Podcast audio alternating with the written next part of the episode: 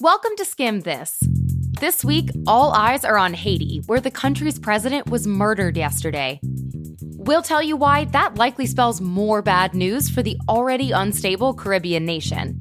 Then, we're checking in on three stories from recent episodes to see what's changed about the Delta variant, the US withdrawal from Afghanistan, and the job market. Later, the Tokyo Olympics were already a hot mess. Now, even qualifying for the Games is causing drama. We'll break down the controversy and look forward to the athletes whose performances could still save the day. And finally, we'll take a trip down memory lane to pay tribute to the Spice Girls on the 25th anniversary of their debut song. We're here to make you smarter and the news less overwhelming. From A to Z. I'm Alex Carr. Let's skim this.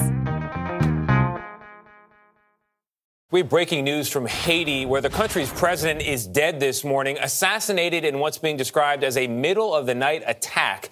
On Wednesday, gunmen assassinated the Caribbean country's president, Jovenel Moise, in his home. The attack also left his wife in critical condition. So far, police have killed four suspects and arrested two others, all of whom are believed to be well trained killers who allegedly impersonated DEA agents to enter the president's home. The assassination of any president in any country would put a community into mourning and potentially into chaos. But Haiti's been far from calm for a long time. One of the reasons? Moise had been ruling by decree for the past year, worrying people that he was turning into a dictator because he refused to hold elections. In response, Haitians took to the streets, protesting his alleged corruption and attempt to hold on to power. Not to mention, Haiti is in economically bad shape, and its people are the ones who suffer. An estimated 60% of Haiti's 11 million citizens live below the poverty line. Violent crime has also been on the rise. Add an assassination to that, and what happens next? To find out, we called up Dr. Alyssa Goldstein Sepinwall, a professor of history at California State University San Marcos. She told us what's going on in Haiti matters to the United States, mainly because we haven't exactly been the best at supporting free and fair elections in the country. So I'll say first, it's a moral issue. Like you break it, you bought it. We are not often aware of the many ways that we have intervened often in harmful ways, against Haiti. The president of Haiti was extremely unpopular with Haitians. The election that he won was contested. Many people said it was not a fair election. Every Sunday, you saw Haitians demonstrating to try to get him out. And who are they demonstrating against? Not just him, but us. Because we, the Biden administration, and the UN were pretty much the only people keeping him in power. She also told us that in addition to the US maybe having a moral obligation to care about Haiti's future, what's going on there matters practically. Haiti and the US are physically close, and the two countries have a long history of relying on each other in times of need. There have been close ties between the two countries, and when Haitians need to flee, one place that they try to come is here. And when we have welcomed them with dignity and allowed them to come, Haitians have done a lot to help the US. During the COVID epidemic, a lot of healthcare workers, nursing home workers, doctors, nurses, scientists are Haitian Americans. When we have not welcomed them with dignity, the last time we had this kind of chaos in Haiti in the mid 90s, you had Haitians washing up on the shores of Florida, dead from trying to get to the United States the only way that they could. So I think, again, this is a moral issue for us, but also there are very real ways in which chaos in Haiti affects us. If you're thinking fixing Haiti's economy, political instability, and rising violence is too much, and that the country is destined for chaos, Dr. Goldstein Sepinwall says Haitians don't want help, they just want elections. What they want right now is the same thing that they have wanted all year, and that is the freedom to choose their own leaders. So, yes, in that sense, we have a very direct responsibility now to do what people have been asking us to do, which is to allow real democracy in Haiti and to allow for a transitional government composed of the opposition parties to choose someone who Haitians really want to rule themselves. That's what I'm still hoping can happen, even though right now I think it's a very dark and confusing time.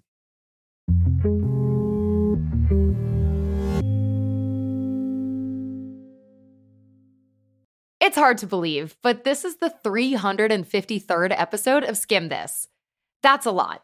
And for those of you who've been skimming the news with us for a while, we wanted to present a new segment called Following Up. And no, we're not talking about your boss asking you for that thing again.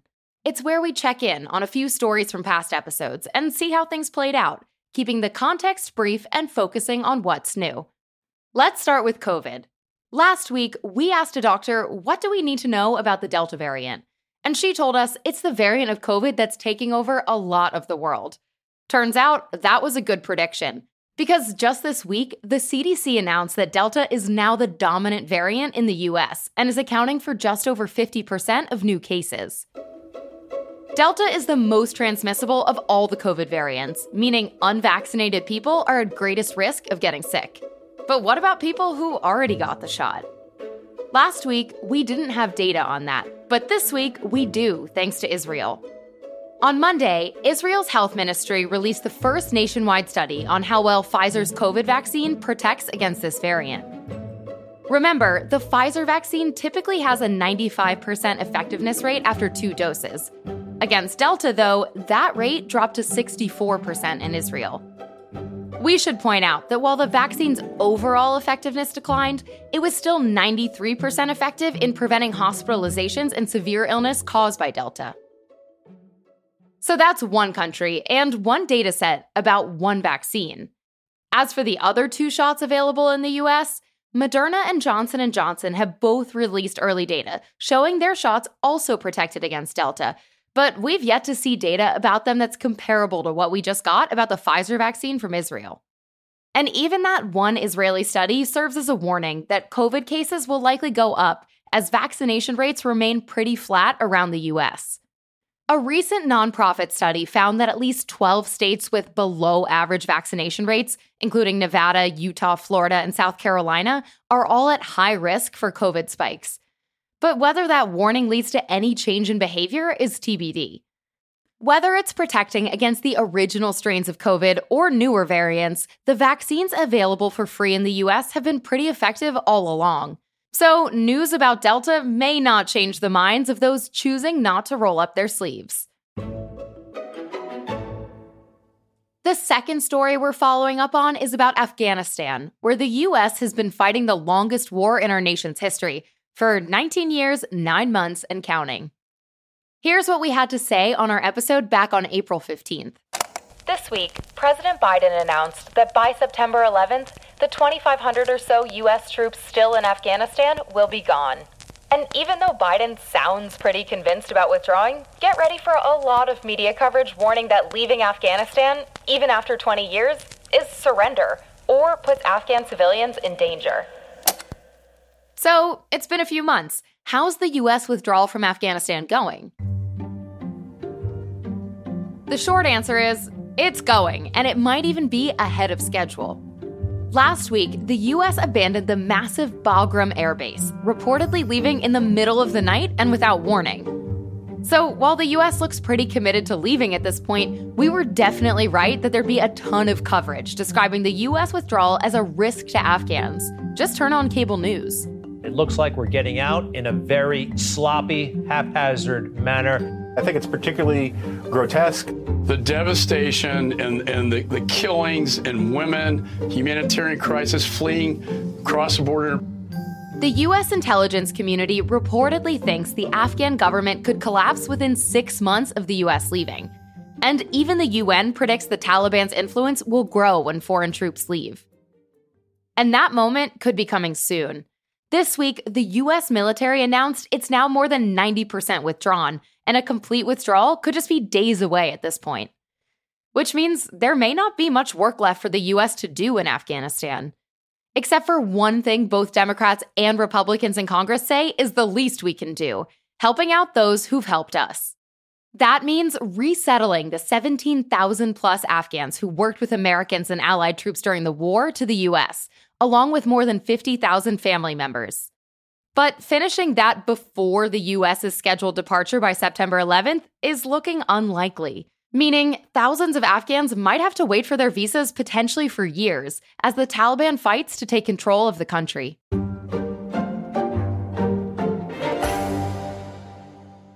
And the final story we're following up on this week has to do with the number of job openings in the US. We did a deep dive on this last week, talking about why millions of jobs are going unfilled, which industries they're in, and why Americans aren't taking them. But we were stuck using data from April to tell part of that story. Could somebody from the US government please update this spreadsheet? And this week, they just did. On Wednesday, the government announced that as of the last day in May, there were a record 9.2 million job openings in the US. No surprise here, two industries that seem to be the most desperate for new workers are hotels and restaurants, which posted almost 90,000 new jobs in May. Around 80,000 healthcare jobs also opened up that month. It's too early to tell whether we've reached peak job openings, but one sign that might be the case is that the number of people voluntarily quitting their jobs started dropping between April and May. Though, considering that number was still 3.6 million, it's safe to say a lot of Americans still feel like the grass is greener somewhere else. How'd we do? If you'd like us to follow up on a story from a recent episode, send us your suggestions to audio at theskimm.com. If you visited a gas station lately, chances are your bill is up quite a bit. This week, gas prices are on track to hit a seven year high. Here's why it's so expensive to fill up our tanks right now.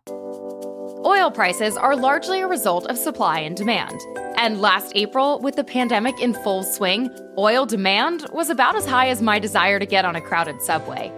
Plus, Saudi Arabia and Russia started pumping out way more oil than there was demand for, vying for larger shares of the world's oil market. And as a result, the nearly two dozen countries that produce almost half the world's oil, known as OPEC Plus, found themselves with way too much oil on their hands and nobody to buy it. Prices dropped as a result. But now, oil consumption is back up as some economies enter their post pandemic, everything is normal again rhythms. And according to AAA, that's caused prices to jump 40% since the start of the year. So, how long is this going to last? Well, nobody's actually sure. OPEC countries recently met to decide whether to boost production so prices wouldn't keep soaring out of control. Side note while higher prices are good for oil producers, when prices get too high, people stop driving and demand, along with prices, falls. While that seems like an outcome worth avoiding by producing more oil, not everyone was on board, especially the United Arab Emirates.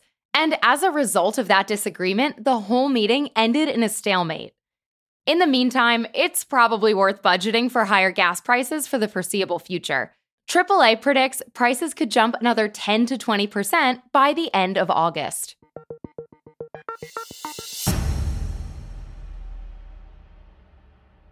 The Tokyo Olympics haven't even started yet, and somebody give drama a gold medal the Olympics is very broken. When you're the best in the world, people get obsessed. They say I have high testosterone. Of course I do. So what?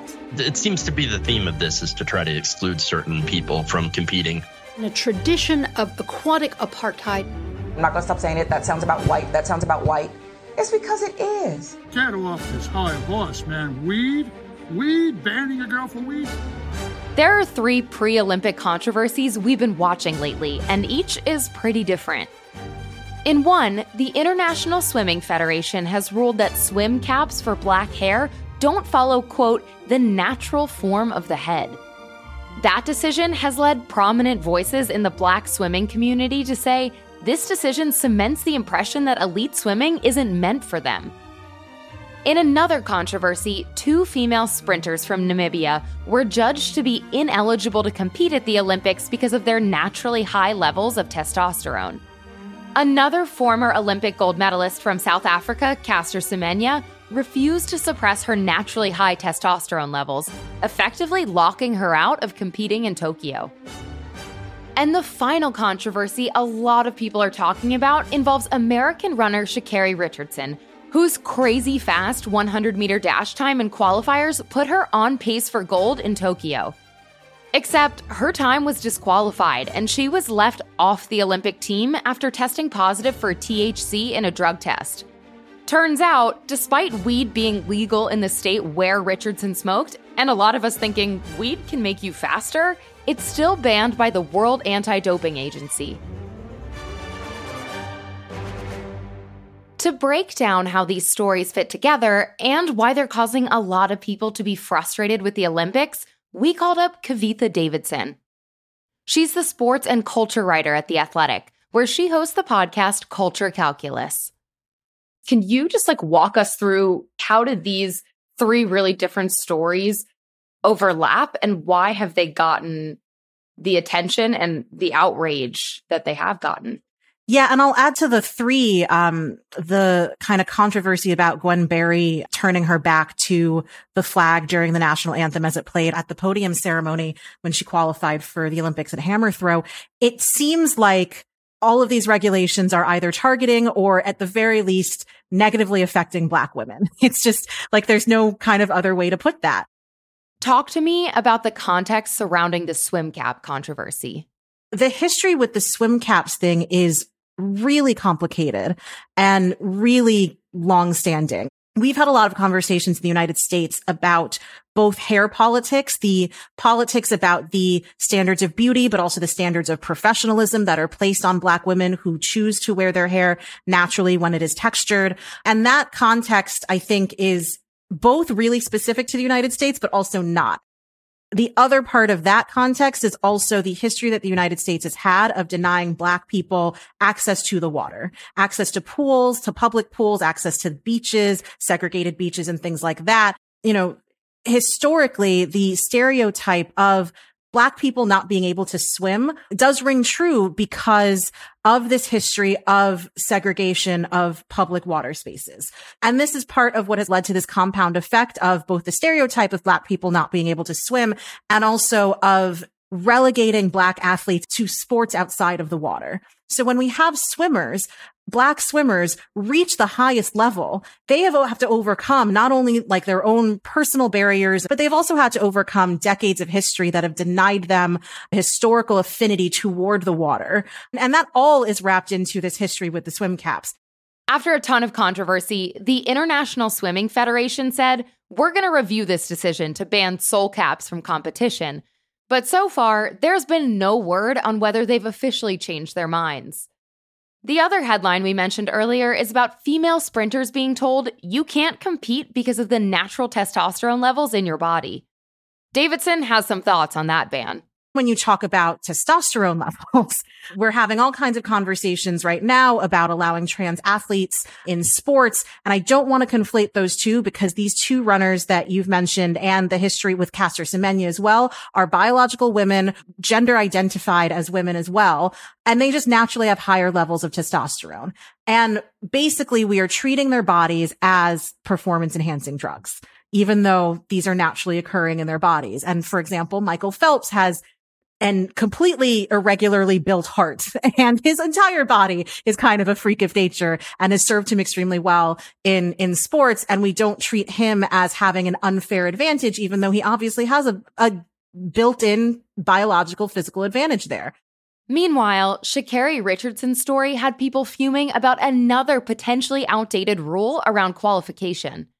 Her suspension as a result of testing positive for THC would have ended before the relay event, but USA Track and Field still declined to put Richardson on the team. When we talk about Sha'Carri Richardson um, and a marijuana ban, I think that this is where it gets a little bit more complicated because I personally am very upset that she will not be competing on its face when it comes to Sha'Carri herself.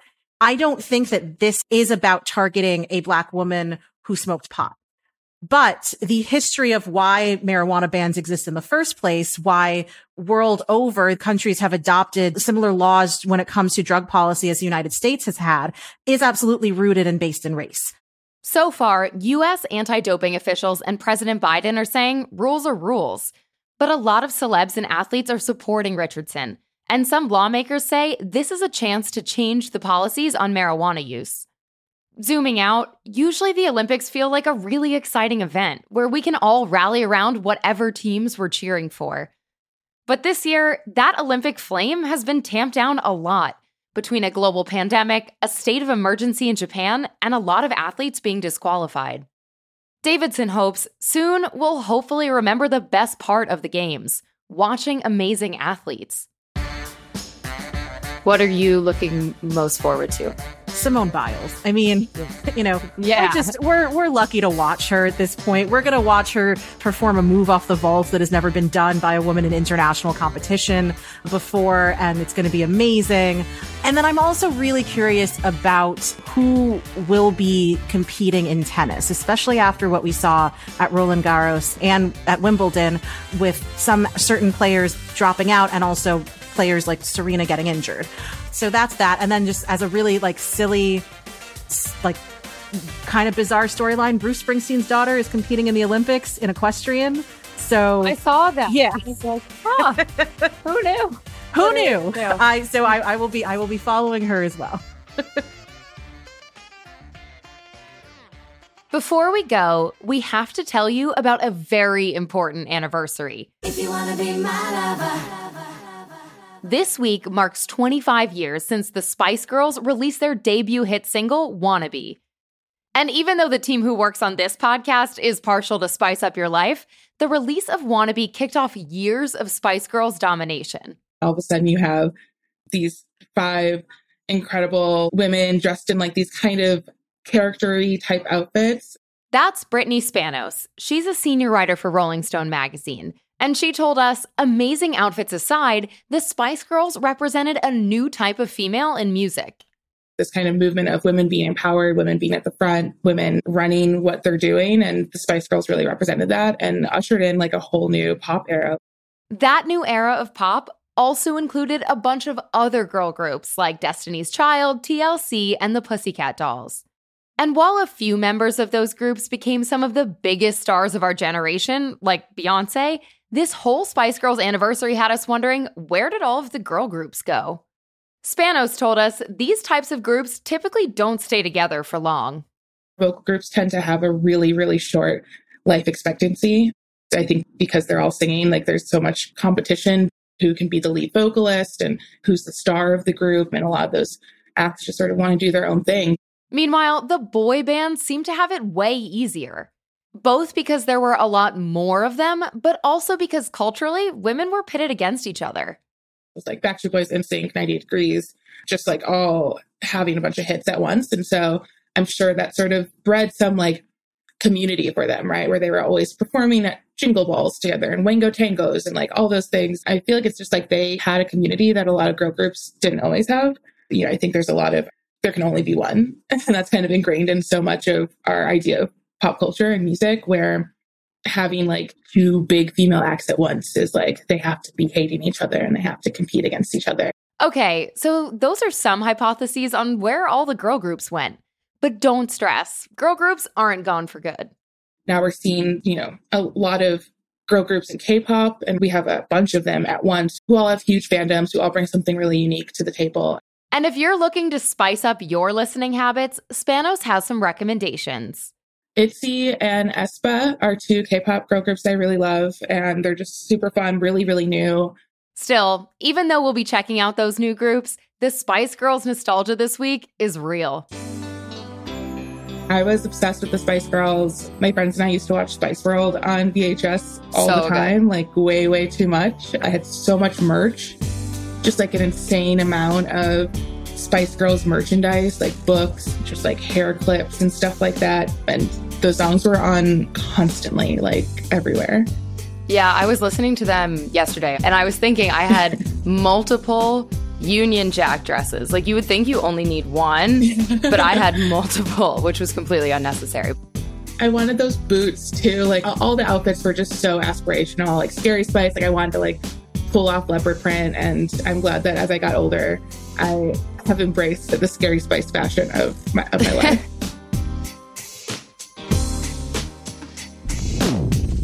Thanks for listening to Skimm This. This podcast was skimmed by Luke Vargas and me, Alex Carr, with additional help from Kira Long. This episode was engineered by Andrew Calloway. The Skimm's head of audio is Graylin Brashear. Skimm This will be back in your feed again next Thursday. Until then, for more Skim and to sign up for our daily newsletter, head on over to theskimm.com.